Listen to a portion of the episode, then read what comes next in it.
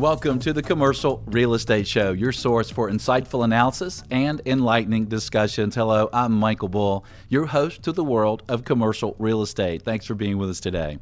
Well, our topic today are assessments and appraisals. Now, of course, assessments are very important because they control one of the larger expenses for every piece of real estate, and that is the property taxes.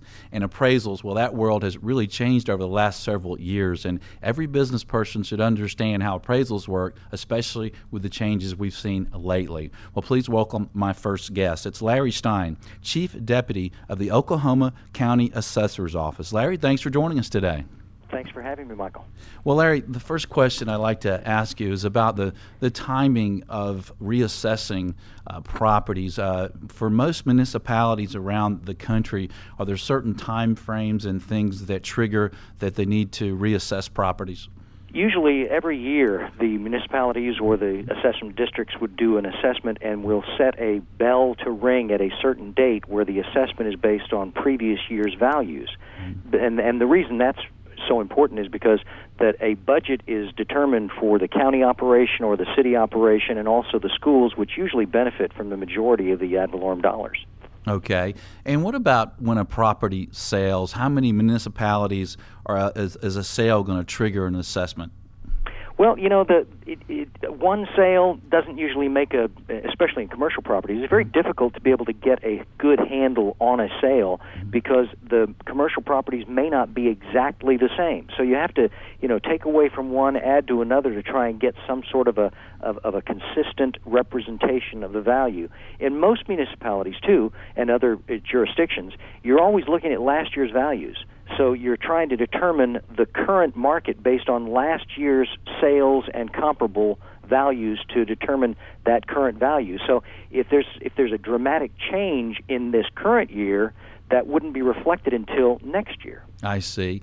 And is there some sort of mark to market requirement that if, uh, you know, and some people are worried when they buy a commercial property that, you know, let's say it was assessed for 2 million and now they're paying 4 million that their taxes are going to double. Well, you know that there there are.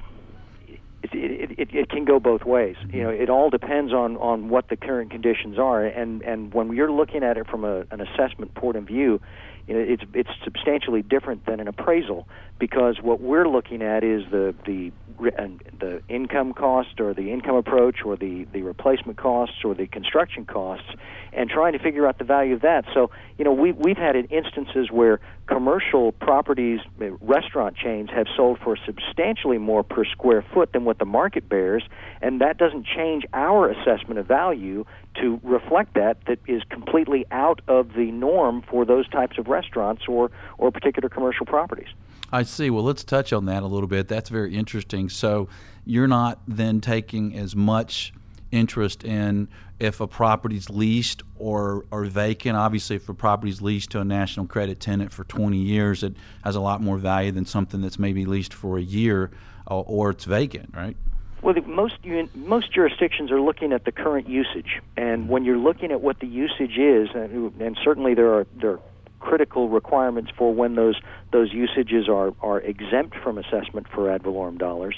But when you're looking at a commercial property, and some religious entities actually do own uh, commercial properties, and they're assessed, uh, they're they're not exempt.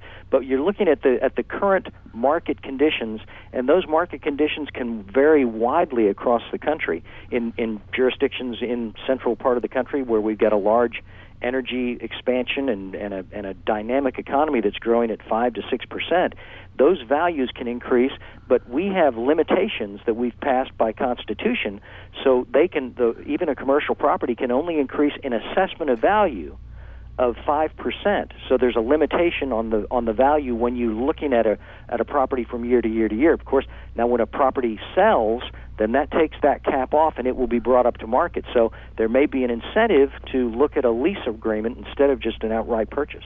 That's interesting. So, are you, you are looking at the property rights, or you're not as much looking at the property light rights, and if it's a, a leased fee or a fee simple situation? No, what we'd be looking at is is the sale prices, and mm-hmm. and when the sale happens, we'd also be looking at the current market for other similar properties and say, mm-hmm. okay, does that make sense? Is is there a real value for this property res- reflected in this, or is it part of some sort of an investment opportunity that someone may have paid more per square foot than it's actually worth? Okay. And are you guys getting around the country and in, in your area there, are you getting a lot of um, challenges to assessments? Uh, are you getting appeals? No, not really. We had about three percent out of about eleven thousand commercial properties last year, and and and that's not that's not really big for us. And and when we're looking at those, frankly, part of the problem, the, the solution, I think, to that is having a, a, a an assessment cap of five percent that's constitutional in Oklahoma, where it encourages the the capping. So in case those values go up, you're not going to see an incredible increase in the property taxes associated with the assessment of value. So that five percent limitation on commercial properties, which is unique and, and, and unusual across the country, that it helps the businesses normalize or, or better plan for any increases. And of course, if they're dropping because of, of a you know loss of revenue or, or any other factors, then we'll we'll take that into an adjustment as well.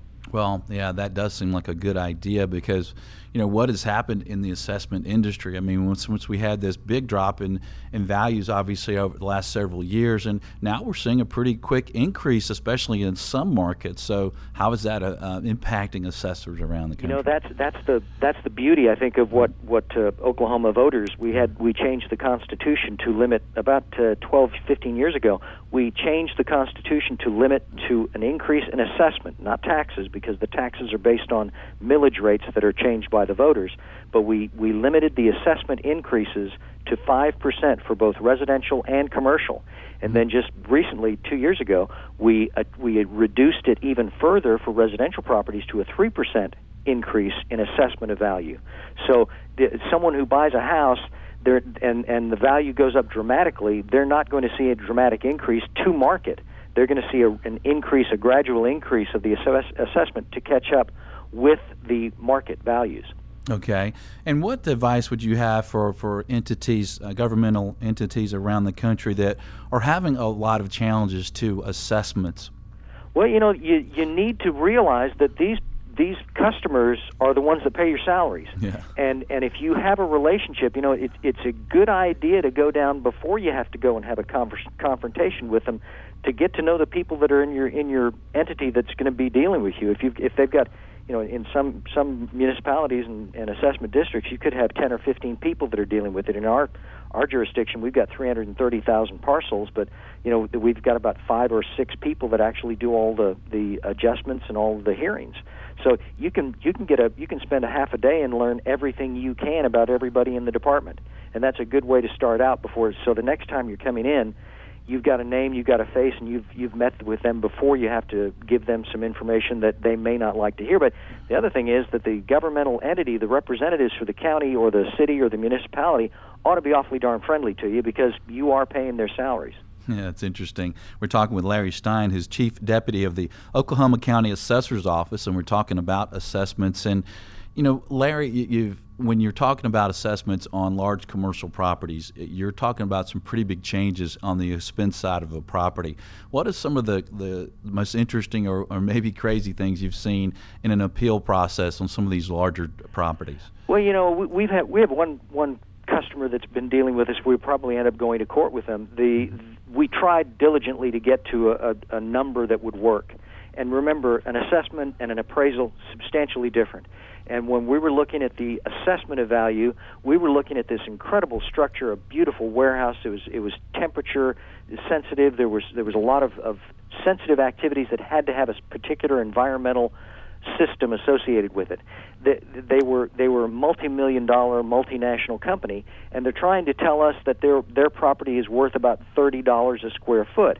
And we're saying, you know, it, it, it doesn't really hold the value. It, it, we don't we don't believe that's credible when we're looking at what you showed us on a tour of your facility, and and we know we couldn't build something like this for less than a hundred dollars a square foot. So don't I don't see how we can get there because our job by law is to value it according to the current market and and thirty five dollars is not representative of the current market. You know, the the county of Oklahoma County actually purchased the old General Motors plant for about thirteen dollars a square foot, and that was a fire sale. they ha- we we did it for to expand our local Air Force base. But when we're talking about current markets, $35 is not a reasonable number for the kinds of qualifications and qualities this building has. So we'll end up going to court, but we were, you know, we were as friendly as we could be with them. Yeah. Well, that's interesting when you look at the the use, the current use, and the lease, and, and how the assessments differ from appraisals. Well, Larry, thanks for joining us today. We appreciate you being on. Thanks for having me. Well, stay tuned for more on assessments and appraisals. I'm Michael Bull. This is the Commercial Real Estate Show. We'll be right back. The Commercial Real Estate Show is brought to you in part by your friends at Bull Realty. When your business requires proven performance, visit bullrealty.com or call 800 408 Bull.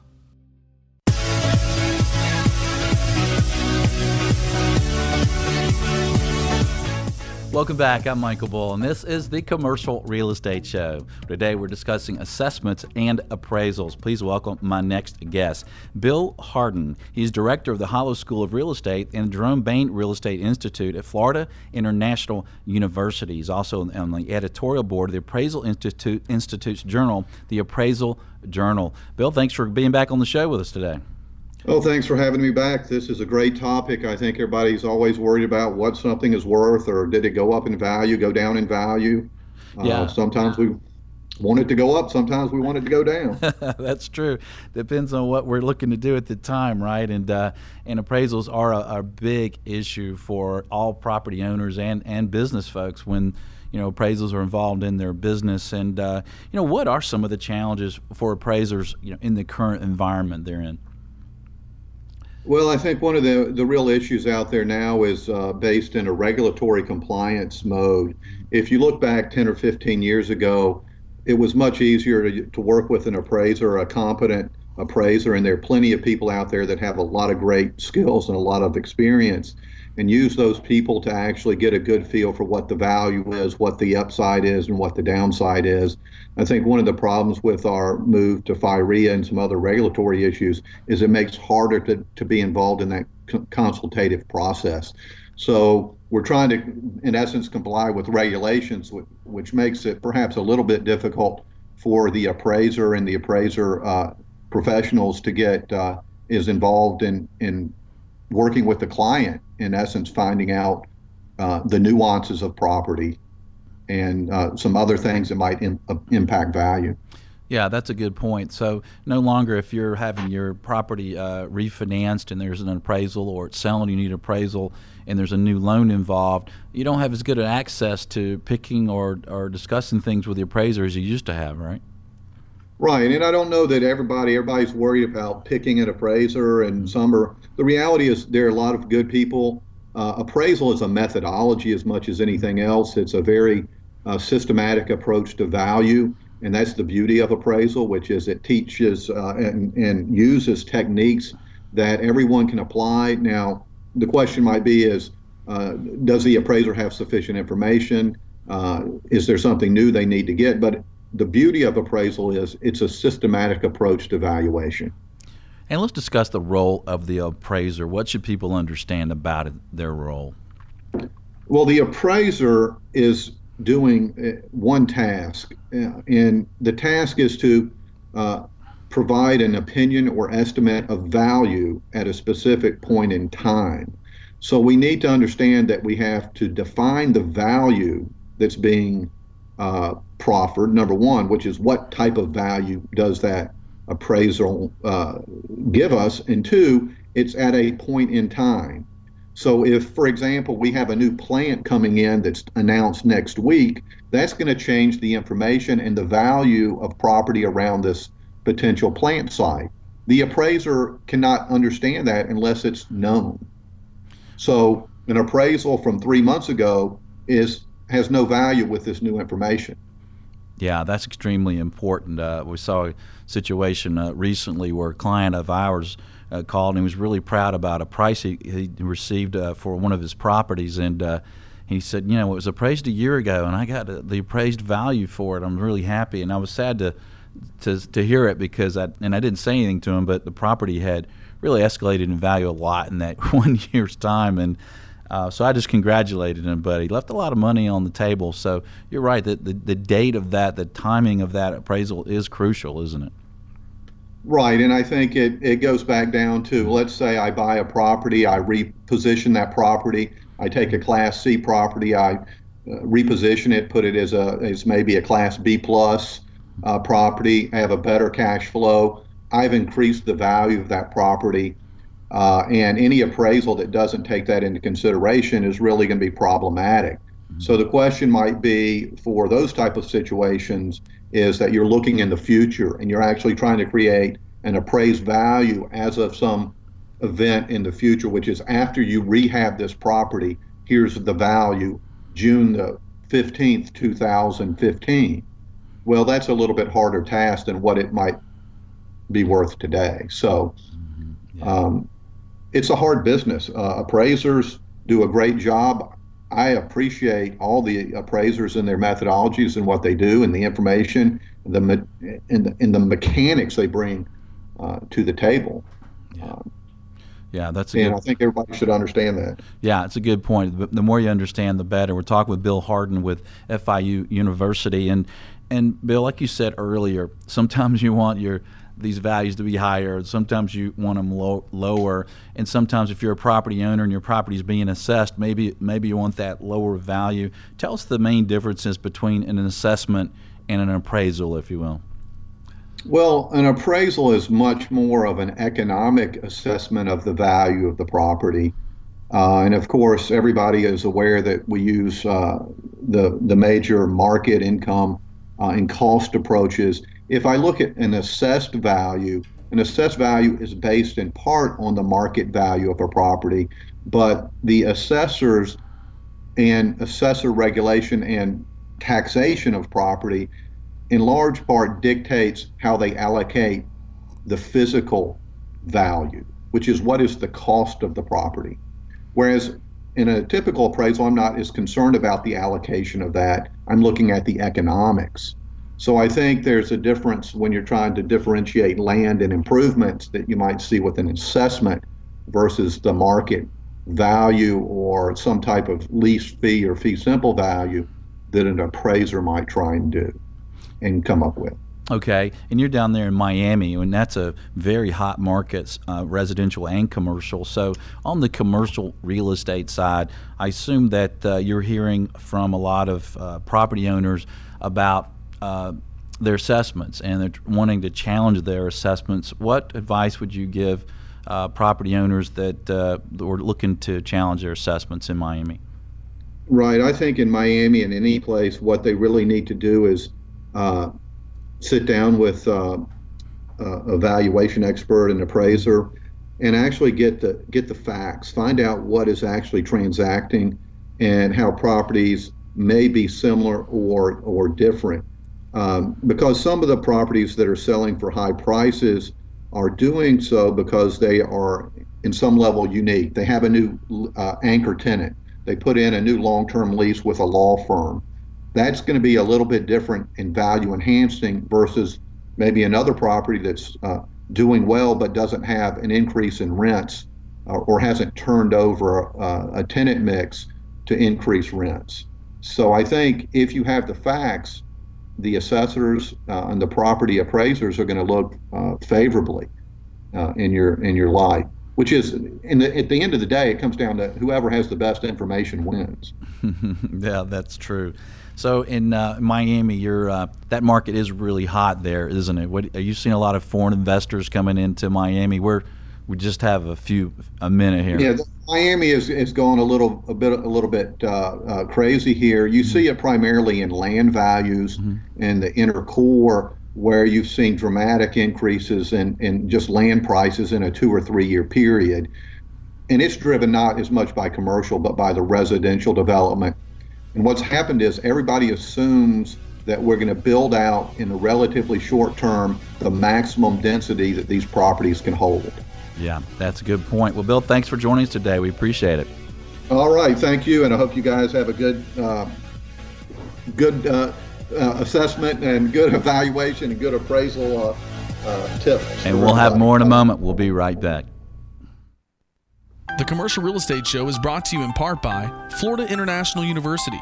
With FIU's Fast Track system, you can earn your master's in real estate in just 10 months without interrupting your career. Visit FIUOnline.com to learn more. That's FIUOnline.com.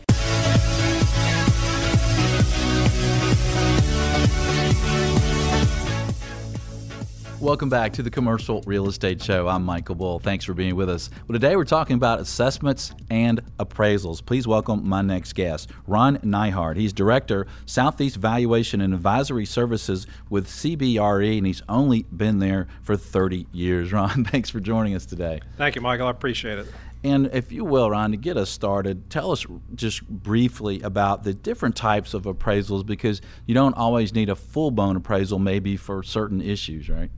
Yeah, uh, let me go back. They, they changed the, the, the regulations mm-hmm. first of this year. Historically, there were typically three types. There was the self contained report, which is the type of report that most lenders order.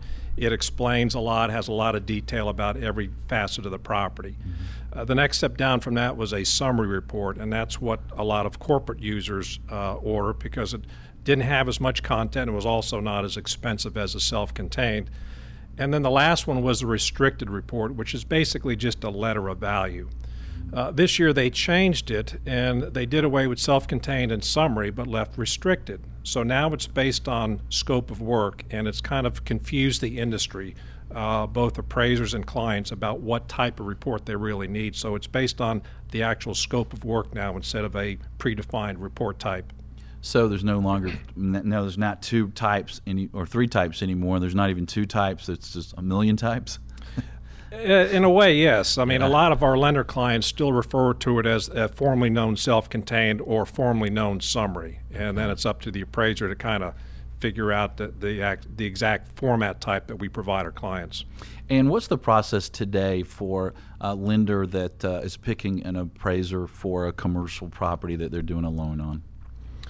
Uh, it depends on the lender type. For mm-hmm. example, the commercial banks go through a, a automated bid system, so they just throw out uh, RFPs to many appraisers, and it's and it's all done electronically. There's no relationships for the most part anymore.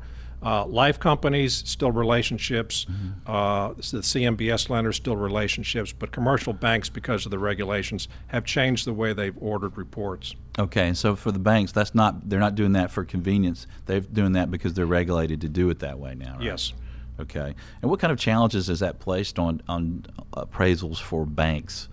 Uh, I'm sure that's caused a, a, little bit of issues, so they don't know who they're they're getting and what their experience level is, right? It's more based on just price and. Yeah, for the most, a lot of people define it now as, as, as a commodity. And mm-hmm. I say, well, it's actually worse than a commodity because most commodities that, that everybody buys, before you make that buy decision, you know exactly who's making that commodity product. With appraisals, you don't mm-hmm. because it's typically a blind selection process based on only fee and time frame. So you don't know who's behind the curtain. Wow. So you're you, you might get a good one, you might get a bad one. It's it's very challenging now for appraisers and for borrowers and lenders too. Yeah, that is, that is a challenge, and you know where else do you pay for something and you don't know the quality and the experience of the person you're paying for? I mean, that's amazing. Yeah, it's like going in a car dealership and, and buying a car, but yeah. you don't know what make, model, what color you're getting. It's it's it's very frustrating. Yeah, that is. And one of the the definitions, uh, part of the definition of appraisal involves the word opinion, and but appraisal is much more than than an opinion. Tell us about that definition.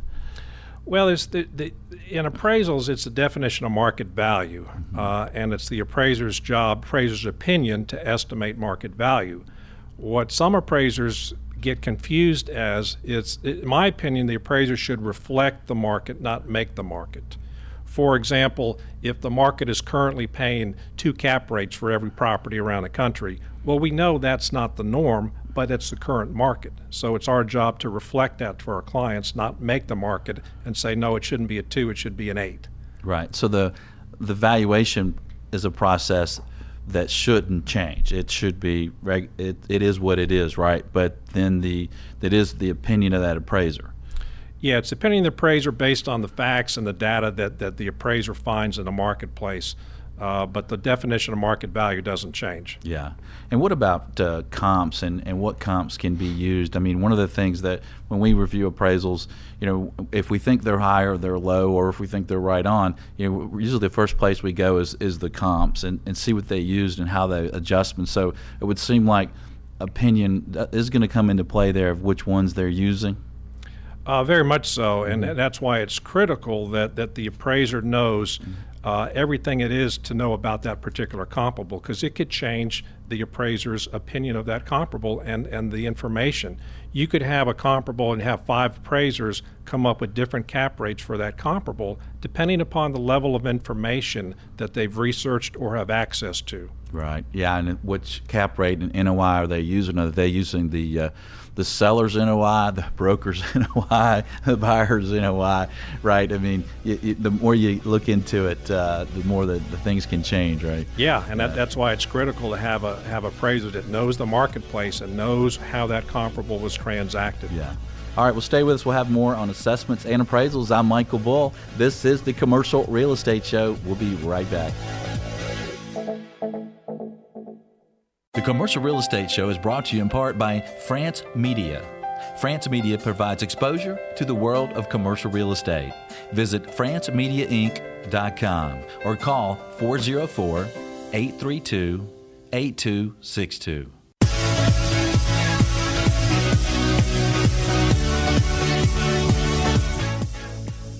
Welcome back to the Commercial Real Estate Show. I'm Michael Bull. Glad you can be with us. Today we're talking about assessments and we're talking about appraisals. A big part of any business person should know about appraisals and, and how they work and, and the changes that have happened with appraisals in recent years. My guest is Ron Nyhurt. He's with CBRE.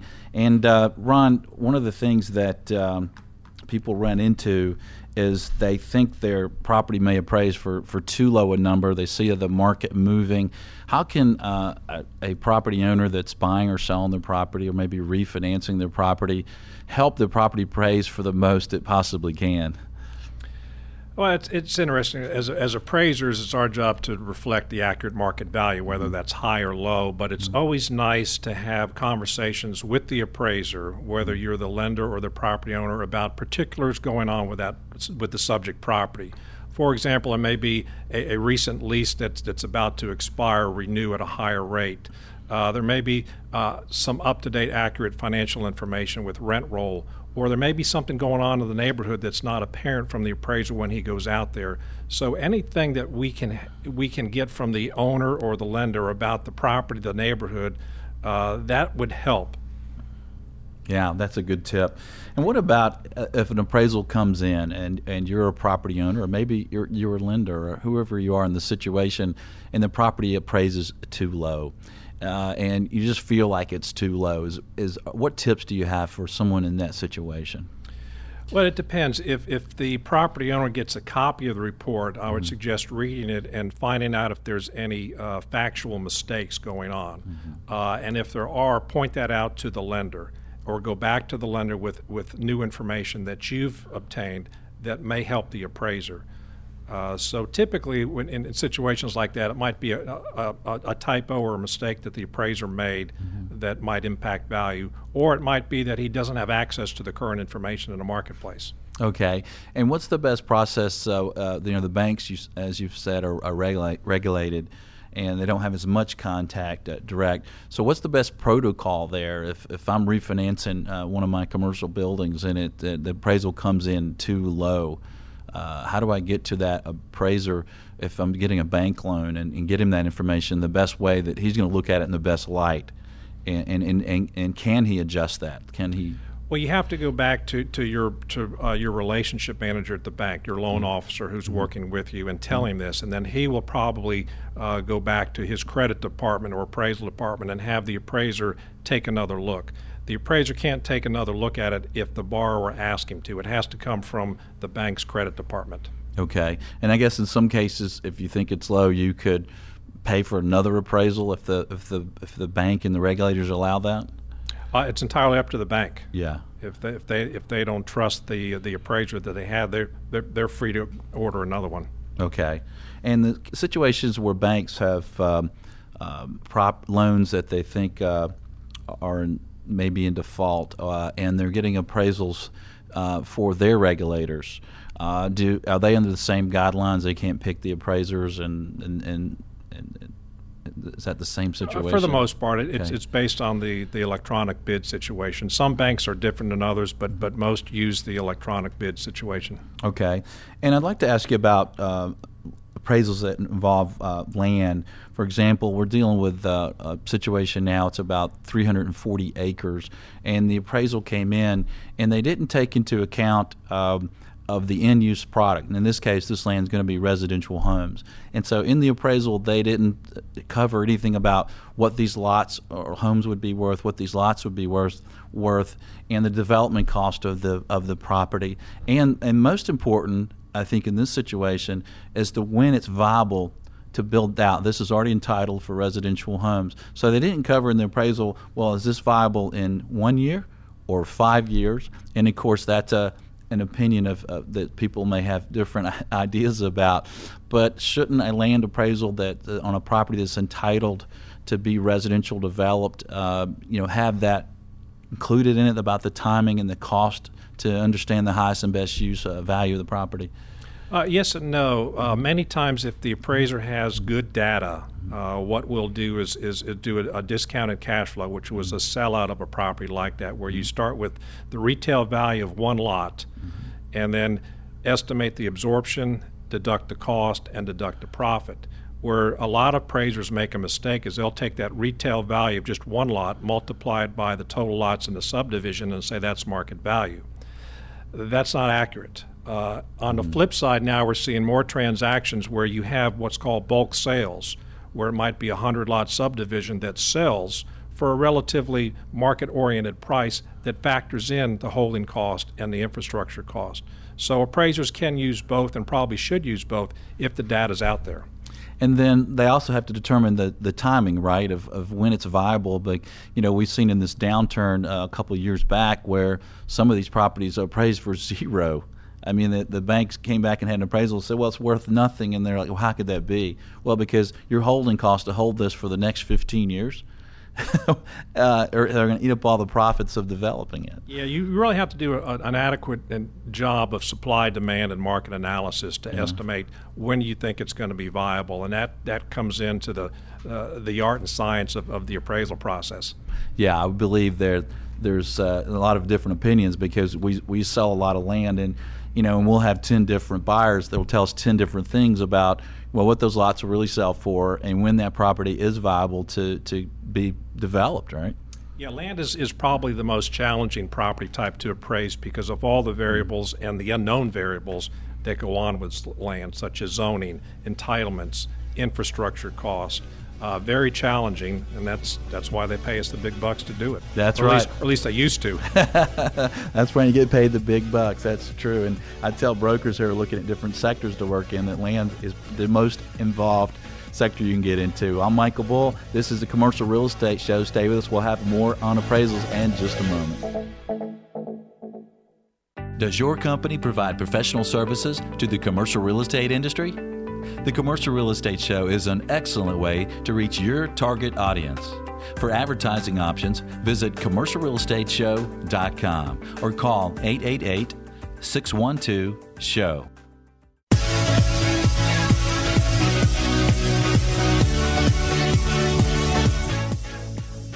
Welcome back. I'm Michael Bull, and this is the Commercial Real Estate Show. Today we're talking about appraisals. We have Ron Neihart with us in the Studio One here in Atlanta. And uh, Ron, one of the questions that, that people are having out there uh, today is about cap rates. You know, on some of these core institutional properties, uh, cap rates have really compressed, especially in some of the major cities. How long is this going to last? Can these cap rates stay this low? What do you expect to see? Good question, Michael. If I knew that, I'd probably be on your yacht uh, right now instead of in the, in the studio. But uh, everybody expects them to go up with with uh, the rise in interest rates, but it hasn't happened. Mm-hmm. Um, I think there's so much demand out there for core assets that I think it will still compress cap rates a little bit. Um, plus, if interest rates stay close to where they are, uh, I don't see cap rates uh, moving much from the current level, or they could go down. Um, you know, cap rates are going down. fees are going down. My handicap hasn't gone down yet, but we need to change that this weekend.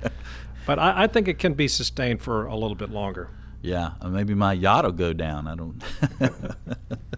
uh, I don't have a yacht, listeners, uh, but uh, maybe one day, right? Well, what, so you talked about interest rates, and you know we, we had the Fed on the show recently. You said you guys had the, the Fed out of your office. You know, uh, what what is the expectation of interest rates, and, and how much might they increase, and how might that impact uh, cap rates for the next few years? I think if uh, the Fed uh, starts or stops the uh, the mm-hmm. easing, mm-hmm. you'll start to see a, a, slow rise in interest rates, mm-hmm. Uh, and with that, you know, cap rates will probably rise with that. However, it may not impact values at all because the property level fundamentals are increasing. We're seeing rent growth around the country for most asset classes. So even with a slight uptick in cap rates, uh, your value still should be pretty solid because the property level fundamentals are, have been increasing. Okay, and let's say that I'm buying a, a property today, um, and I'm paying a five cap rate, and I'm looking at a five-year hold. I guess part of that valuation process is to look at that reversion cap rate. When I sell this property, what cap rate am I I'm going to get at that time? And I guess if interest rates are going to increase, uh, and we're in a hot market now, and I'm paying five, I guess that uh, cap rate's got to be somewhat higher, right? Yeah, it would typically be higher anyway. Mm-hmm. Even if rates stayed the same, mm-hmm. most buyers uh, anticipate or, or project a higher terminal rate than the going in, mm-hmm. just because of the time value of money and, and the risk. Uh, mm-hmm. you're holding a property for five, seven, ten years. There's greater risk out there that the uncertainty in the economy, much like long bonds, uh, have a higher yield than short-term bonds. I don't know. Everybody thinks when they own it, it's worth more. hey, I paid five, you know, five cap for it, and I own it. and I'm selling it. and I'm going to make it pretty. Uh, I should get a four, right? You, might. It, it, could happen, but most buyers would not. Uh, uh, not be as successful as you might be, Michael. That's right. So uh, you are asked, uh, right, in some of these uh, appraisals and uh, uh, opinions, evaluation of, of what a property is going to be worth at a future date, right? Yes, many times we're involved in, in assignments that require the appraiser to estimate what's called a prospective market value. And that prospective market value could be for a proposed property that's under construction mm-hmm. or a property that needs a lot of rehab and renovation that's not stabilized. So it might take, you know, a year or two or three years for that property to one complete construction and then reach economic stabilization. So it's the appraiser's job to try to reflect the prospective value, which means you're taking a look at the income, expenses, and cap rates of that prospective date. Yeah, and that's why you have the date of the appraisal and the date of, of that valuation, right, that you're that you're proposing. Well, Ron, thanks for joining us today. We appreciate you being in Studio One with us. Thank you, Michael. If you listen to the show on the radio, note that the show is expanding and times and stations are subject to change. You can always listen to the show on any smartphone, tablet, or computer by visiting the show website, creshow.com. You can catch the current show or any topic of your choice. Thank you for joining us today, and be sure to join us next week. Our topic will be the U.S. office market. Until next week, be sure that you always lead, learn, and laugh, and join us for the Commercial Real Estate Show. The Commercial Real Estate Show is brought to you by Florida International University. Earn your commercial real estate master's degree in as little as 10 months. Visit FIUonline.com. And Bull Realty Commercial Brokers, a great place to do business. Visit bullrealty.com. And France Media Publications and Conferences. For exposure to the world of commercial real estate, visit francemediainc.com.